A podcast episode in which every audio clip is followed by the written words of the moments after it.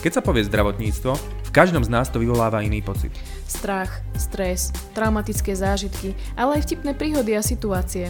Ja som Matej. A ja som Denisa. Sme lekári a spoločne budeme riešiť a vysvetľovať rôzne medicínske témy. Tak, aby medicína nebola traumou pre nikoho. Čaute všetci, pozdravujeme vás opäť z nášho vzdielaného podcastového štúdia slovensko-amerického. Čau, čau, čau. Deň dobrý. Deň dobrý. Už ty si zase, ty si v Targu? Ty nás len tu na pol roka klame? Ja som šla na trhy. Donies by krovky, ale tie čokoládové, tie sú dobré. Mňam. Dobre. Dobre, výborne. Takže v podstate mm, celý čas sme vás iba klamali. Ak ste si mysleli, že bola v Amerike, mm, mm, mm, tuto v Targu. Ja vyžúvam krovky v Targu. Má tam stánok. A keď sa zotmie, tak idem spať domov k sebe. A vlastne nás len pol roka nechcela vidieť, takže sa s nami nestretávala. Áno. A zahrala divadielko. Dobre, počúvaj, že by toto nenapadlo. A už 5 mesiacov mi to vychádza. Dobre, tak ja idem na pol roka, si do Ameriky, už to vidím. Nech sa páči, nech sa páči, budeš tu vítaný. Konkrétne tu určite, títo tu sú veľmi príjemní. Oni sú milí, no. Už len z tvojho rozprávania sú... vnímam, že sú takí otvorenejší troška, ale nie sme zase ani my úplne uzavreté typy, pokiaľ nevrčíme. No ale tu na to treba brať, že Kalifornia a že Loma Linda, hej, lebo mm-hmm. tu je veľa, veľa svetov. Toto je veľk, veľký svet. Eh, hej, takže aj nemôžeš povedať všeobecne na Američanov, lebo toto je veľmi špecifická bublina, v ktorej som ja. Modrá mm-hmm. zóna, adventisti, uh, uh, univerzita, v podstate celé mesto je len univerzitné a, kem, a kampus, takže ja som vo veľmi špecifickom duhovom, priateľskom, otvorenom svete. Svet. Ježiš, no dobre, no to nás prefliaskajú za chvíľu. Už budeme zase na niektorom z tých médií, že sme tu až moc dúhoví a prozápadní, alebo ja neviem aký. Alebo skôr tolerantný len nie a empatický. Či? Až to? Aj Neviem. to? Nie, no to je čo? Huj! No, pardon, hej? Odtiaľ potiaľ. Tolerancia? Akože, Nie. bože, moc ma to tu mení, čo? Mala by som sa vrátiť. Pardon. Pardon. Ale zase, keď už toto hovoríš, tak zase ja by som nepovedal, že my ako Slováci primárne nie sme tolerantní. Ja si myslím, že my sme tolerantní až dosť, len problém je v tom, ako nám to tu niekto prezentuje, tie názory, lebo ty keď Áno. sa s takýmto hoci ako, krajine orientovaným človekom porozprávaš, tak tie hodnoty máme spoločné a veľakrát sa dohodneme. Lenže keď tu označíš nejakú skupinu ako šovinistov a že proste to, že chodia nahý po uliciach a to ich ako keby reprezentuje, tak potom áno, ako ten rozkol tam je, ale ako tých spoločných tém a ako ten priestor na toleranciu my máme tiež dosť dobrý na Slovensku. Spoloč, akože nájdeš spoločné niektoré veci, ktoré sú, máme spoločné, len spôsob, akým sa no. to rieši, je rôzny. No, je polarizovaný, niekedy, bohužiaľ. Tak, niekedy e, menej alebo viacej e, korektný a e, súhlasíš s ním a niekedy menej. No, ale na dneska e, som rozmýšľal, že akú dáme tému. A vybrali sme takú... Ty si takú... rozmýšľal. Ja som rozmýšľal. Toto ja viem. Ja viem, že keď ty rozmýšľaš, vymyslíš ťažkú tému a ja mám potom najprv depresiu z nej. No a potom sme sa o nej rozprávali a potom som zistil, že ja som nad ňou rozmýšľal troška inak, ale keď si mi vysvetlila tvoj pohľad, tak som mal depresiu aj ja.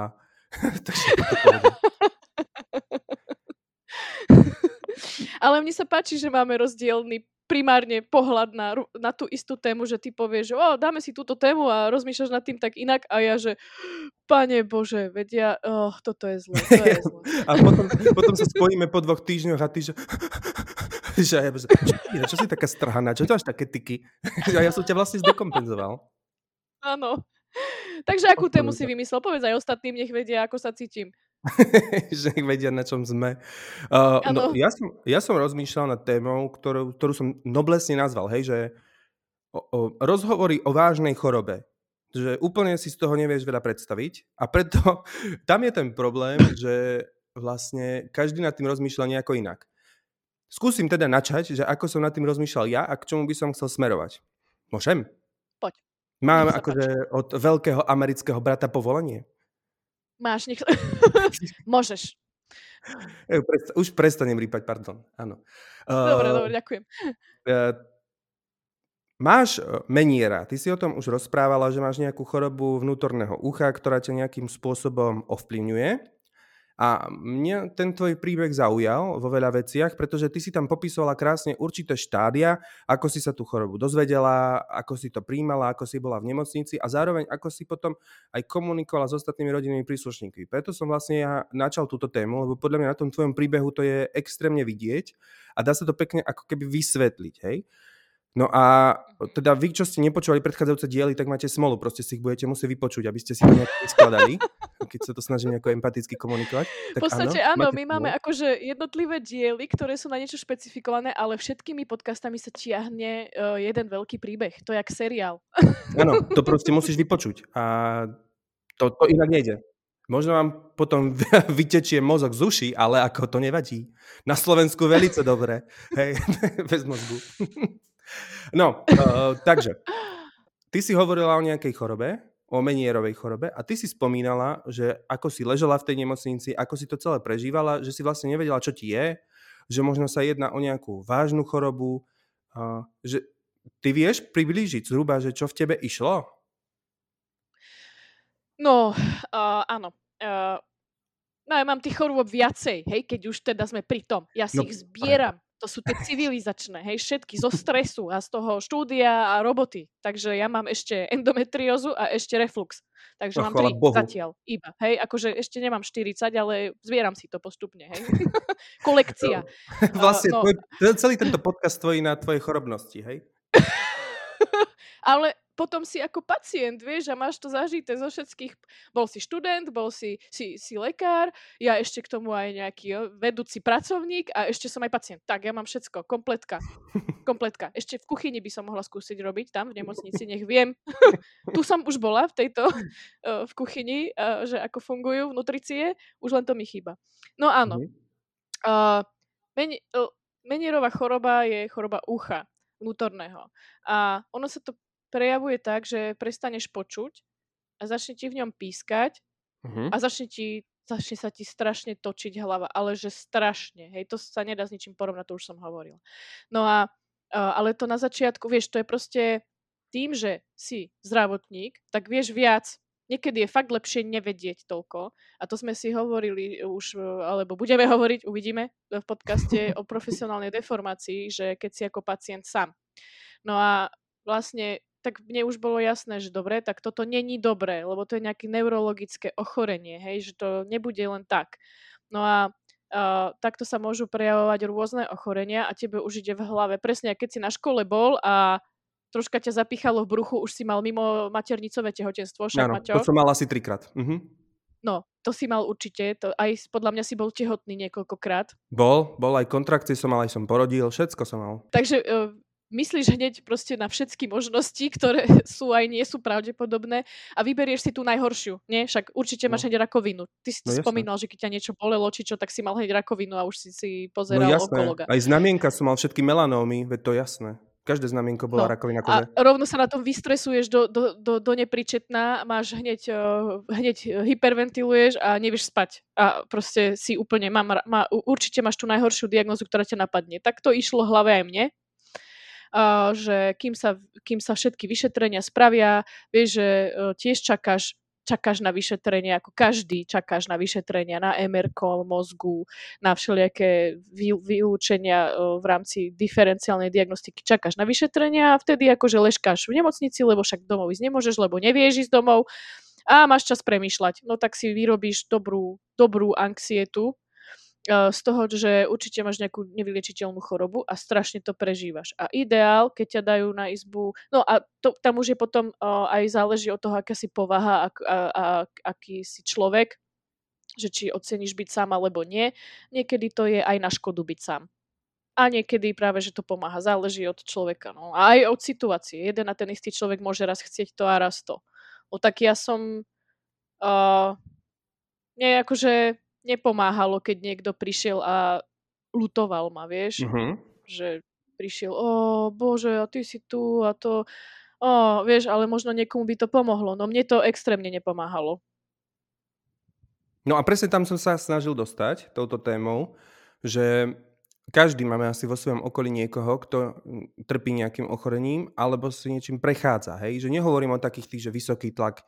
Hej, nemáme problém sa rozprávať s človekom, ktorý má cukrovku alebo vysoký tlak, lebo to berieme, že to je také ochorenie, ktoré nevidno a nepovažujeme to za také nebezpečné, aj keď sú vo výsledku nebezpečné. Aj keď je. Áno. Áno. Ale e, napríklad rakovina je taká téma, alebo keď sú nejaké úrazy, hej, že dopravná nehoda a pacient ochrnie, že sú určité veci, o ktorých sa ako keby v spoločnosti neradi rozprávame a potom nastáva taká otázka, a to sa nás často ľudia pýtajú, že, že čo robiť, hej, že príde mi niekto, ja si to pamätám ešte napríklad aj z gymnázia, keď niekto ochorel v triede, že vážne a potom sa vrátil do triedy, tak ako tým, že ja som sa šprtal vždycky v tých emóciách ľudí, aj svojich, tak ja som sa potom aj zaujímal od toho človeka, že ako si to ty vnímal, hej, že, že čo sa to dialo, proste aké, aké je to prísť do toho kolektívu ty, keď už v podstate nie si rovnaký ty, hej, lebo si niečím prešiel, mm-hmm. uh, prešiel si si obdobím nejakého života a tam to možno aj krásne vidno, lebo veľa ľudí tou traumou, ako u nich nastupuje ten posttraumatický raz. Ja som mám takú kamarátku, ktorá si prešla trombozou a aj emboliou, hej, že, že ona prišla do nemocnice veľmi, veľmi neskoro už, že bola akože v ohrození života, skončila na áre ako mladá baba, hej. Uh, takže a u nej bolo napríklad krásne pozorovať to, že, že ten posttraumatický rast a ako si ona zmenila životné priority, ako začala mm. inak reagovať na ten svet a na tie podnety, ktoré sa diali a ako to zapadalo do toho kolektívu adolescentov, hej? že proste nie si úplne nastavený na to, že ti tam bude niekto rozprávať o tom, že váš život, hej? že to všetci čítajú nejaké tie motivačné citáty, ale, ale ten človek, ktorý si tým prejde a prežije to, tak to cíti, vníma to inak. Mm-hmm. Takže mňa vždy zaujímalo, že ako to ona vnímala, že keď prišla do toho kolektívu a ja som bol vždycky aj v tom období, že spýtam sa, hej to, alebo tvárim sa, že je zdravá, nič sa nestalo, neumrela skoro, hej, že, že čo mám robiť? Ako mám reagovať? Lebo áno, niektorí ľudia sú takí, že k ním prídeš a drž ho za ruku a ľutuj ho, hej, že, že hovor mu, že to je strašné že tomu môže mm-hmm. pomôcť, ale potom sú takí ľudia ako napríklad ty, a to není vôbec že ojedinelý prípad, ktorí povedia, že ale prečo by ty tu nariekaš, hej, veď ja som chorá, tak ako stačí, že ja som smutná, na čo mi tu ešte ty tu reveš, hej, že to prežívanie mm. je úplne rôzne.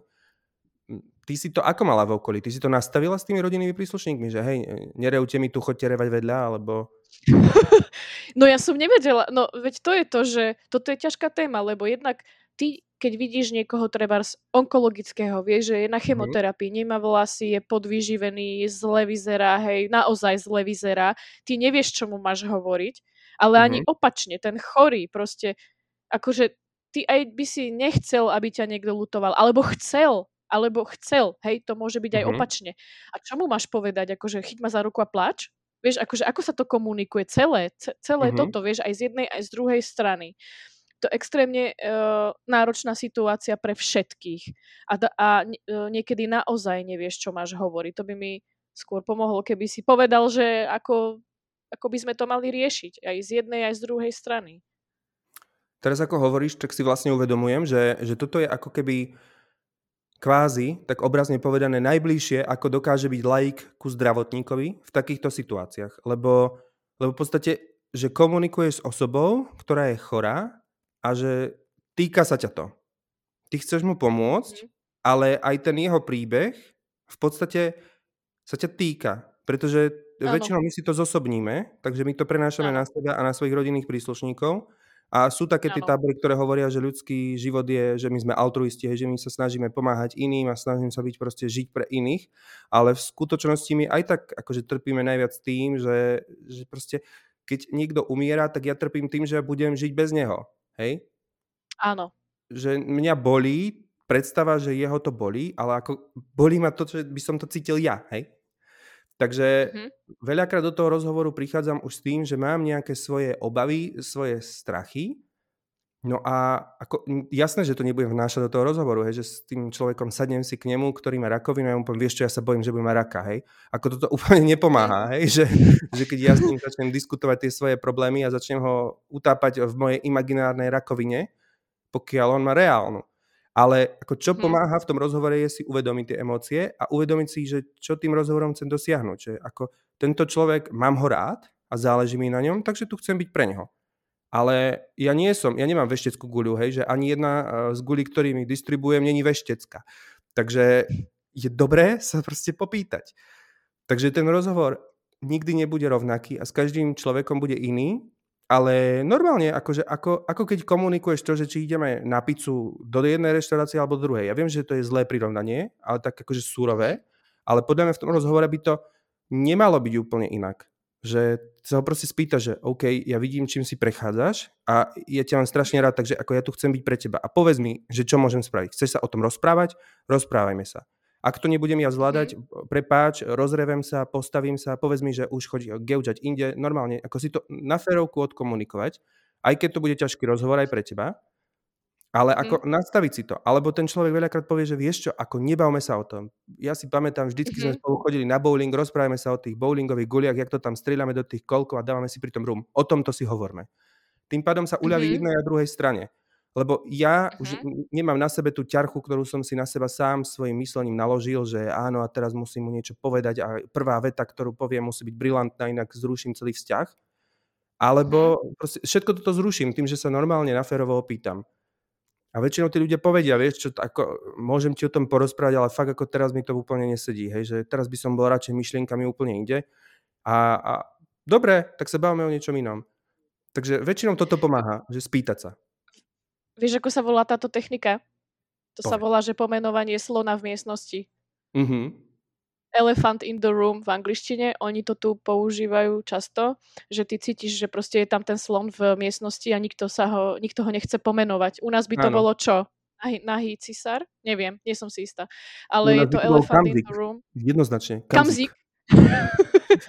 kamzik v miestnosti. Uh, áno, je to pomenovanie slona v miestnosti.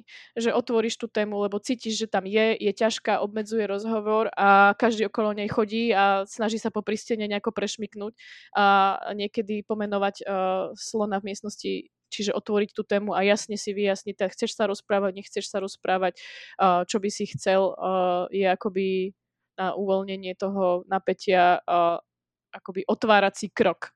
Uh-huh. A ešte prepáč, ešte ti do toho skočím. Neprepačím. tak, ospravedlním sa ti písomne do 30 pracovných dní. Uh, že rátať s tým, že tie emócie toho človeka môžu byť rôzne. A reálne ano. on mi môže na dobrú moju požiadavku odpovedať útočne, agresívne a môže mi nadať. Hej?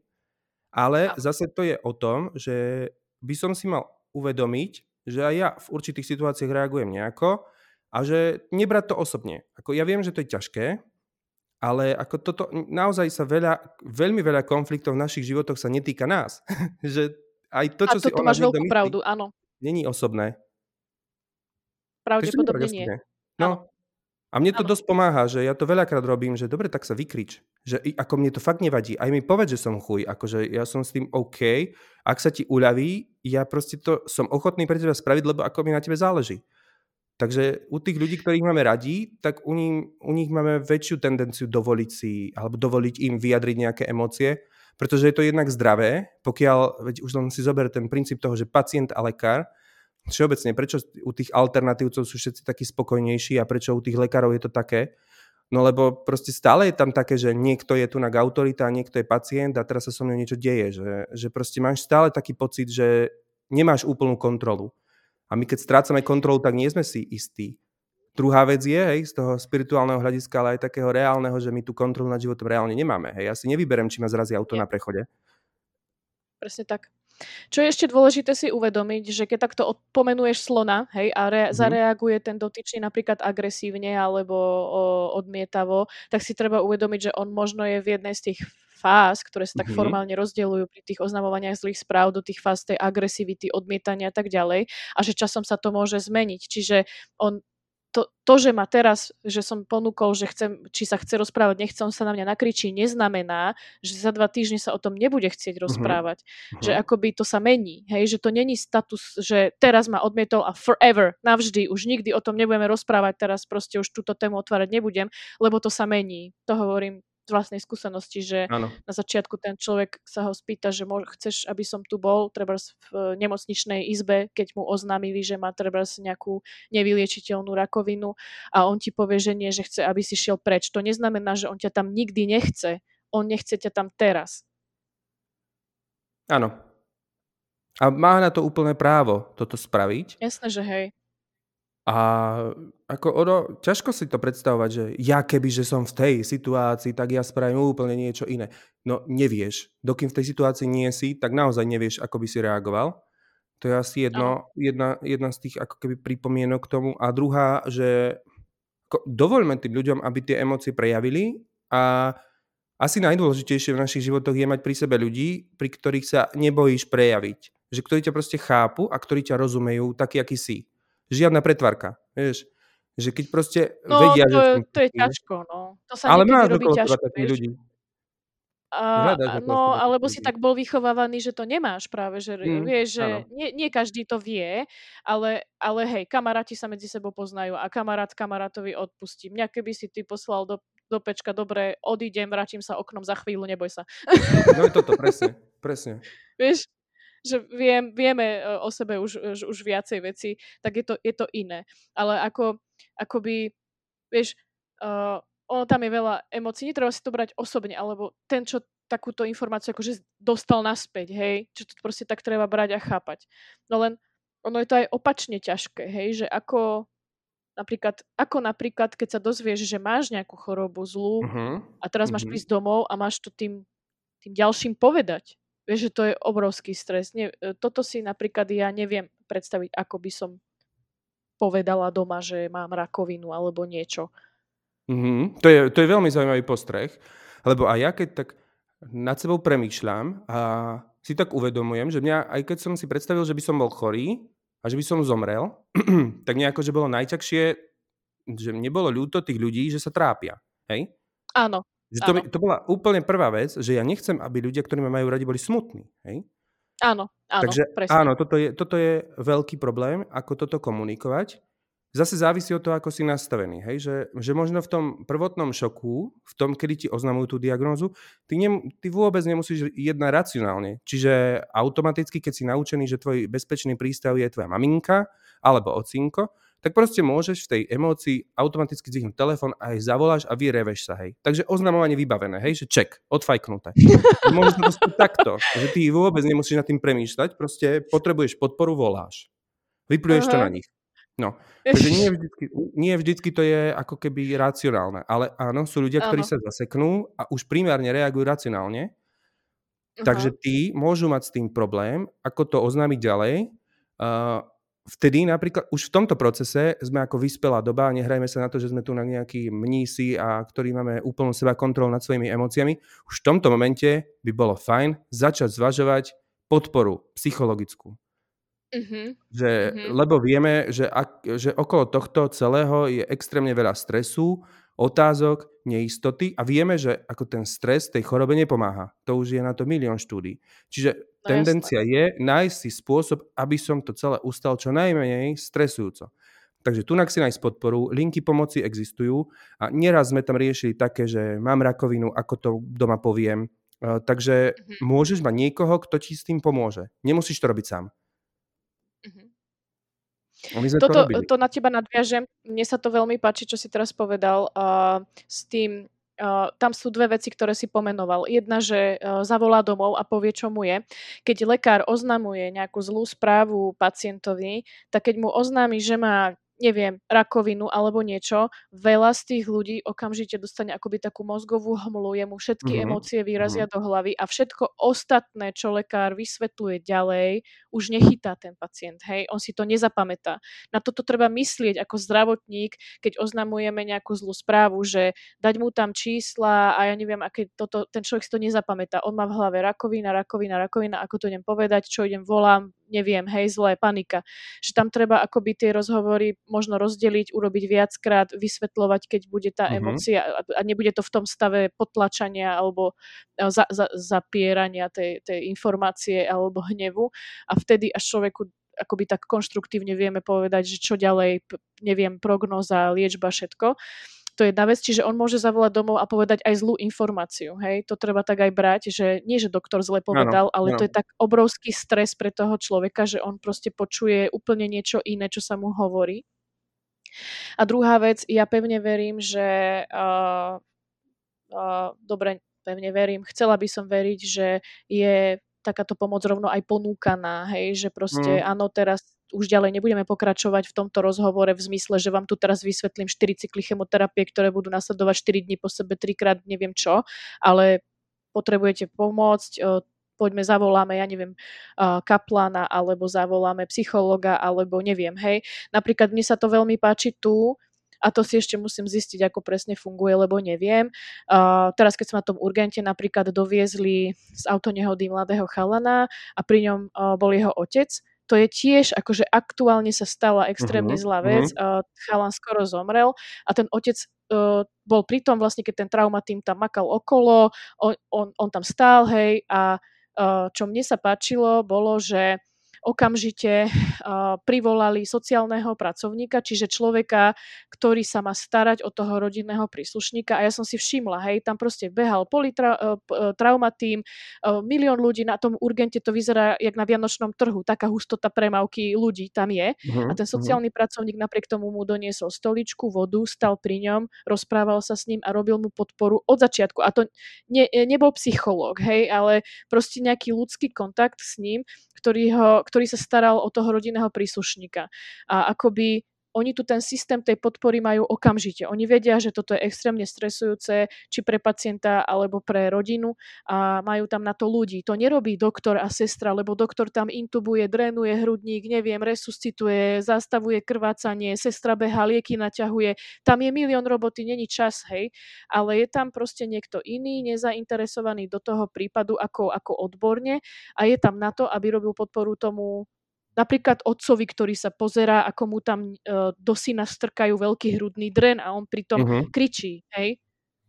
A, a tiež mu, ne, uh, prečo kričí, hej, že už môže byť rovno nahnevaný, a, ale tam je proste človek, ktorý mu to empaticky vysvetľuje, prečo to tak je.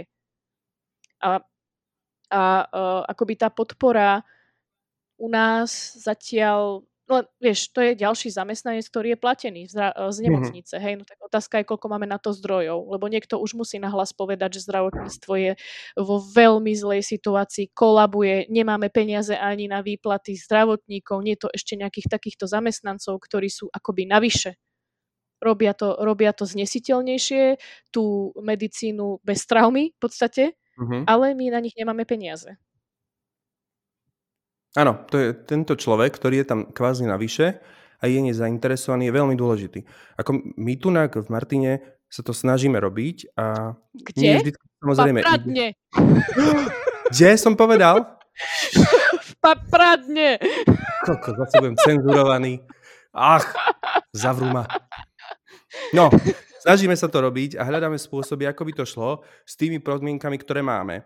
Takže ako ono sa to dá. Ale áno, ale... Nevystrihnem ťa, Maťo, nevystrihnem ťa. Je to tak. Snažíme sa o to, vieme, uvedomujeme si to, že toto je veľký problém, lebo naozaj lekár, sestra uh, sa neškrabe na zadku, on behá robí, ale uh, musí no ja sa škrabem, pozor. Komunikovať. Keď treba. Tak ale keď ťa svrbí, zas... no dobre, berem. No, uh, potom si nervózny. Nesľubuj, čo nemôžeš uh, uh, nie, dá sa vlastne akože aj v rámci obmedzených uh, možností niečo robiť, ale nikdy to nebude, vieš, akože je iné, keď zložíš tým sociálnych pracovníkov, ktorých si krásne vyškolíš a proste oni vedia presne, čo majú robiť a sú za to platení, ako keď sa snažíš nájsť niekoho, komu nedáš za to ani cent, hej? Ano. Len proste spoliehaš na jeho altruistickosť a filantropiu a to, že to robí, lebo mm. má pocit, že to má zmysel. Áno. A tak zase, keď už ako chceme zabrdnúť do tej traumy, tak sú viaceré teórie, e, ktoré sa zaoberajú traumou a čo vychádza a vyzerá tak, že to funguje aj v psychoterapii, že prečo to funguje celé je to, že ten jedinec, ktorý sa s vami rozpráva v tej ťažkej situácii by sám mal byť regulovaný. Že ten človek je proste v pohode a tým pádom, že je v pohode, tak dokáže ten tvoj nervový systém naladiť na svoju vlnu. To je to, že si sadneš k matke Tereze a cítiš sa aj jak matka Tereza, hej? Že keď si pri niekom, kto je pokojný, tak sa cítiš pokojný. Ten mozog navnímava tie... On stále skenuje, čo sa okolo deje a on navníma to, že je tam iná ľudská bytosť, ktorá je v pohode. Tým pádom aj on sa môže viacej upokojiť. Čiže už len to, že som ja aspoň ako tak v pohode pri druhej osobe, dokáže jej výrazne pomôcť. Preto tam nejde o to, že mať nejaké ďaleko, ďaleko siahle keci, hej, že ja potrebujem pri osobe, ktorá je chorá, jej povedať štyri zaručené informácie, ktoré ju proste zbavia trápenia do konca života. Nie, stačí, že ste tam a že ste ochotní, že to znesiete, a že sa snažíte pomôcť. Druhá vec, a čo som teraz mal taký, taký kontakt s pacientom, my sa tak rozprávali, lebo ja mám rád, keď som na tých konziliách alebo v ambulancii, e, keď môžem s tým pacientom aj troška pokecať, že ho spoznáš viacej, že nenaťahuje to nejako veľmi to vyšetrenie, ale a troška aj hej. No a, a taký pán mal nádor plúc, už išiel na druhú operáciu, lebo mu tam vyšli nejaké zlé okraje. Proste ešte bola treba operácia. A ja sa ho pýtam, že že no tak ako, ako sa máte, hej, že teraz sme sa porozprávali o tom fyzickom, že toto dobre, už sa lepšie dýcha, keď to vyoperovali, to je super, ale že mňa zaujíma, že ako sa vy máte, že ako to vnímate, či niečo nepotrebujete teraz. A on sa tak zamyslel a mi hovorí, že no, veď viete, ako ja to moc nemôžem nahlas hovoriť, lebo ľudia ma nechápu, ale ja som v podstate úplne spokojný, keby som teraz zomrel. No a tunak už väčšina ľudí, ako sa im zježia chlpy, povedia, ako, ako umrieť, veď ešte proste idú operovať, ešte ťa idú zachraňovať, čo ty rozprávaš o smrti a tak. Že prečo ty mhm. chceš umrieť a čo to je? A ja, tak ja som sa ho pozrel, že, že ako to myslíte, že povedzte mi viacej, že celkom ma to zaujalo. A on že, no viete, ja som vychoval synov, ktorí sú úspešní, mám manželku, ktorá je spokojná, že ja som v podstate ako v živote naplnil to, čo, po čom som túžil a že ako keby sa to teraz stalo, ja som s tým úplne v poriadku. Ja hovorím, že aha, mhm. OK, že, že to je super, že, že môžete toto povedať, lebo veľa ľudí na konci života má práve že opačné ako myšlienky, že, že proste ešte chcel toto, ešte chcel tamto. Tak sme sa tak mhm. porozprávali, ako vysl- ten rozhovor bol veľmi príjemný. Výsledok bol taký, že mi mhm. prijal, aby som aj ja mal deti, na ktoré môžem byť hrdý, že to je samozrejmosť, to je pravda. A, a potom sa iba tak pýtam, že dobre, ale, ale určite je aj niečo také vaše, že čo by ste vy chceli ešte dosiahnuť, že kde by ste chceli ísť, alebo ja neviem, niečo zažiť. A on začal rozprávať o dovolenke, že plánuje s manželkou dovolenku a že, že to by bolo vlastne ešte super, že ešte preto by tu vlastne chcel byť. A popri tom to nebol mhm. človek, ktorý by podľa tých diagnóz bol, že, že fakt, že terminálne chorý, že už akože na sklonku života. Hmm. Ale túto vec mal proste spracovanú nejakým spôsobom a takto to komunikoval. A ešte bol natoľko empatický voči mne, hej, čo už je také akože vyšší level, že ešte sa ma spýtal a uisťoval sa, že či som s tým OK počúvať, že on je OK umreť, vieš, že, lebo asi sa stretol s opačnými reakciami. Že ho odsudzovali. A, alebo väčšinou tendencia nás všetkých je, že automaticky. Ale čo by si umieral? Nerozprávaj také sprostosti, čo mi tu hovoríš. Hež, nemyslí na to. No, áno. pekné. A prečo? No a toto je presne sa vraciame naspäť, že tí ľudia vlastne riešia svoj problém. Že oni mm-hmm. budú smutní, keď ten človek zomrie. Vieš, že uh, uh, mne príde to, čo si popísal u toho pána, že on je zmierený. Áno. A to je veľký rozdiel, nádej a zmierenie. To, uh, tu uh, sú to adventisti, čiže tu sa do toho pridáva aj uh, veľa, veľa viery. A oni rozlišujú, komu dávať akoby nádej a čo, čo tá nádej znamená. Lebo nádej nie je, že sa zahojí telo pre nich. Hej? Nádej, nádej pre nich znamená, že sa zahojí duša na väčší život. Hej? Že akoby mm-hmm. ten pojem nádej my chápeme ako tu je nádej, že sa vyliečíš a telo bude zdravé ale oni pracujú na tom, že uh, niekedy proste tá nádej akoby na, ten, na to, pre to telo nie je a je dobré akceptácia a zmierenie. A na tom tu akože pracujú dlhodobo. Mne príde, že tento pán na, naplňa tie kritéria toho zmierenia a že tam ano. je skôr práca s rodinou ako, ako s ním samým. S tým, že, a... že treba byť e, ako keby veľmi opatrný, veľmi opatrný ako odborník, pretože niekedy e, to zmierenie, e, že je to zmierenie alebo je to apatia? Je to rezignácia? Áno, áno. To som chcela pokračovať, že, že je veľmi... To, a to my, ne, my ako... Ja neviem, ako to nazvať. Lekári, čo sa staráme hlavne o telo, lebo bohužiaľ tak to je u nás, uh, uh-huh. to nevieme odhadnúť. Že na to treba proste aj akoby profesionálnejší prístup toho, čo s tým človekom sa hlbšie porozprávať. Presne rozlišiť, či je iba apatický alebo naozaj zmierený. Mm. A mhm. potom druhá vec je, že, lebo stáva sa aj také, že, a to sa mi stávalo často na záchranke, že sme prišli k nejakému človeku, ktorý bol evidentne terminálne chorý, to znamená, že už akoby nevyliečiteľne, že už bol akoby v domácej starostlivosti. A rodina nám pri vstupe povedala, že hlavne jej nehovorte, akú má diagnozu a že, že má rakovinu a že umre. Akoby te, uh-huh. tomu človeku, čo je terminálne chorý. A v obidvoch prípadoch, v tom, čo si popísal ty, aj v tomto, mne príde, že tam strašne chýba tá komunikácia medzi ano. nimi. Lebo, lebo ty nevieš, čo ten človek chce. Prečo rozhoduješ za ňou? Že aby nevedel, akú má diagnózu, hej? A, Sta- stretávaš sa aj s takýmto, že, že akoby opačne, že rodina nechce, aby treba, väčšinou sú to starší ľudia, ktorí akoby zabudnú alebo zle chápu, čo im je, že oni im to ani nehovoria. Uh-huh. Áno, stáva sa to, ale to je to, čo si, čo si k tomu povedala. Je toto vôbec etické? Ako, podľa no. mňa má človek právo vedieť uh, do takej miery, do akej chce, čo mu je. Lebo je veľa ľudí, ktorí povedia, že ja keby som vedel, tak sa troška inak zariadím, ja niečo spravím. Ja ešte mám veľa vecí, ktoré chcem ako keby ukončiť predtým, než odídem. A možno ano. to, že ako keby ukončuješ určité veci pred tým odchodom, tak ti dáva ten zmysel a to, že, že sa s tým zmieriš. Že ten proces ako nejaký čas trvá a ten človek má na to právo.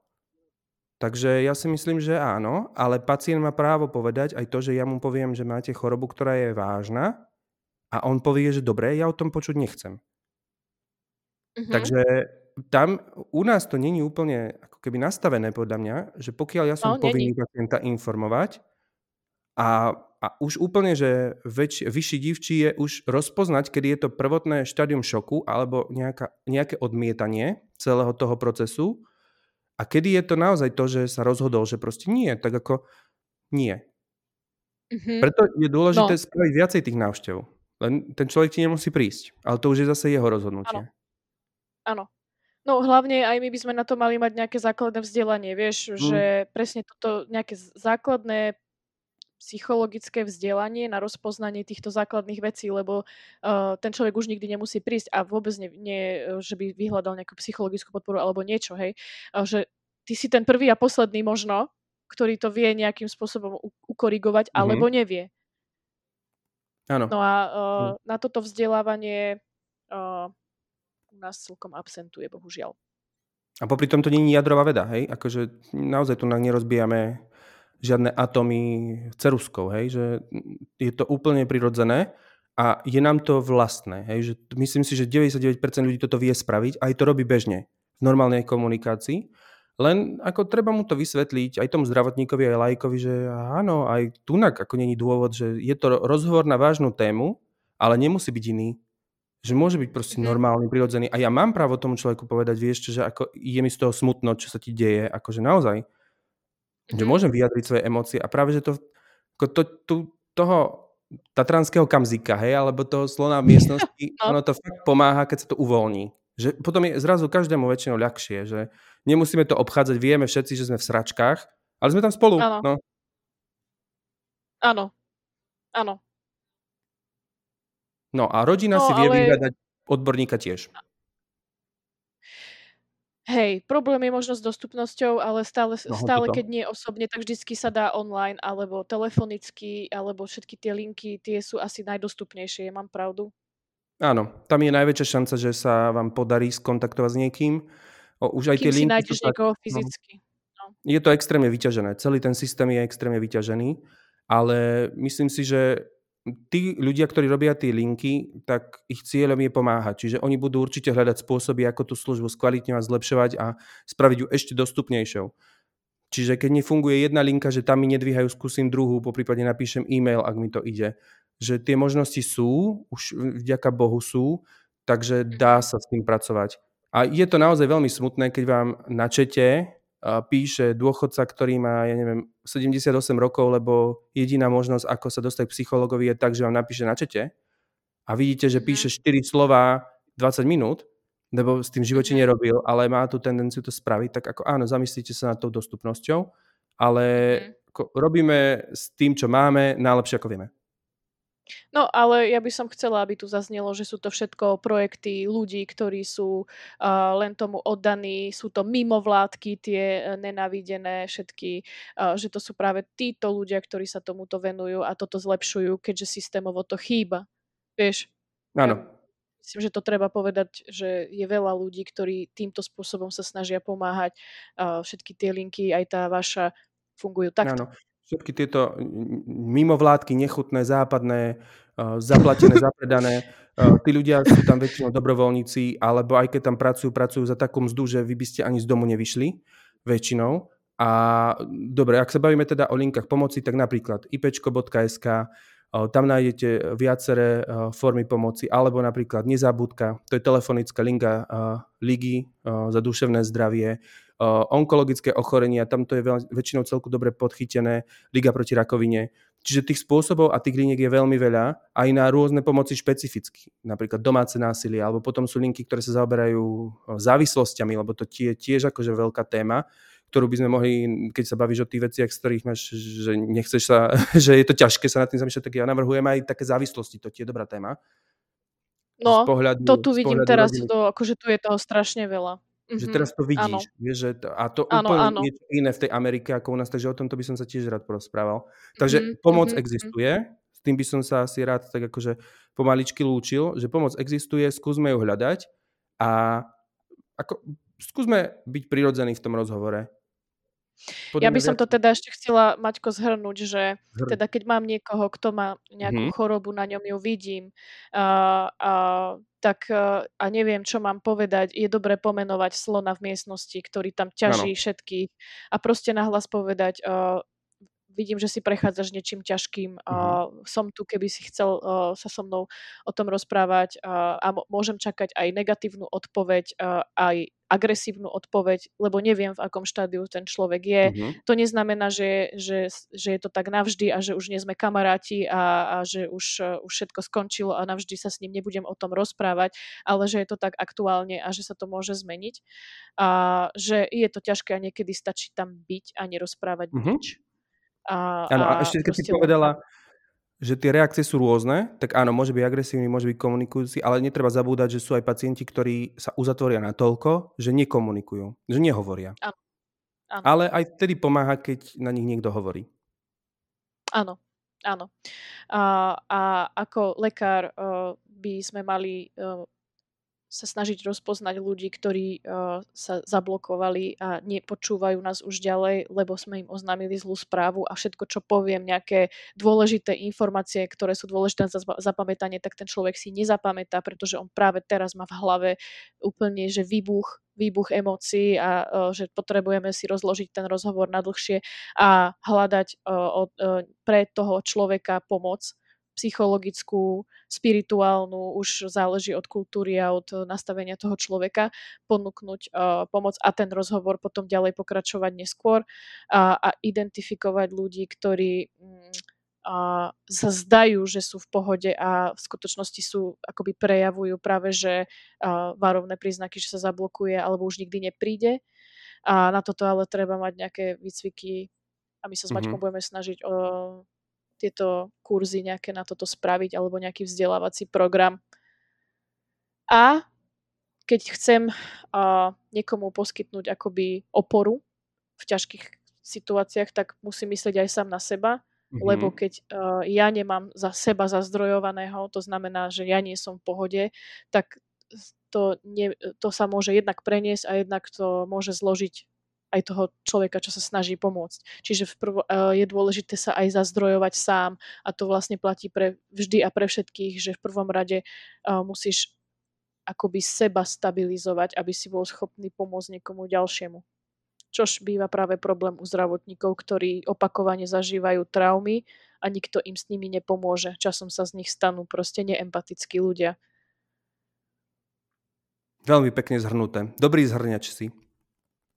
Oh, je ratrak, yes. Ratrak, áno. Ratrak v jasnej. áno, suprový, suprový ratrak. A, ale slovenskej ďakujem, výroby, ďakujem. hej, pozor. Slovenskej výroby. Počkaj, to je čo?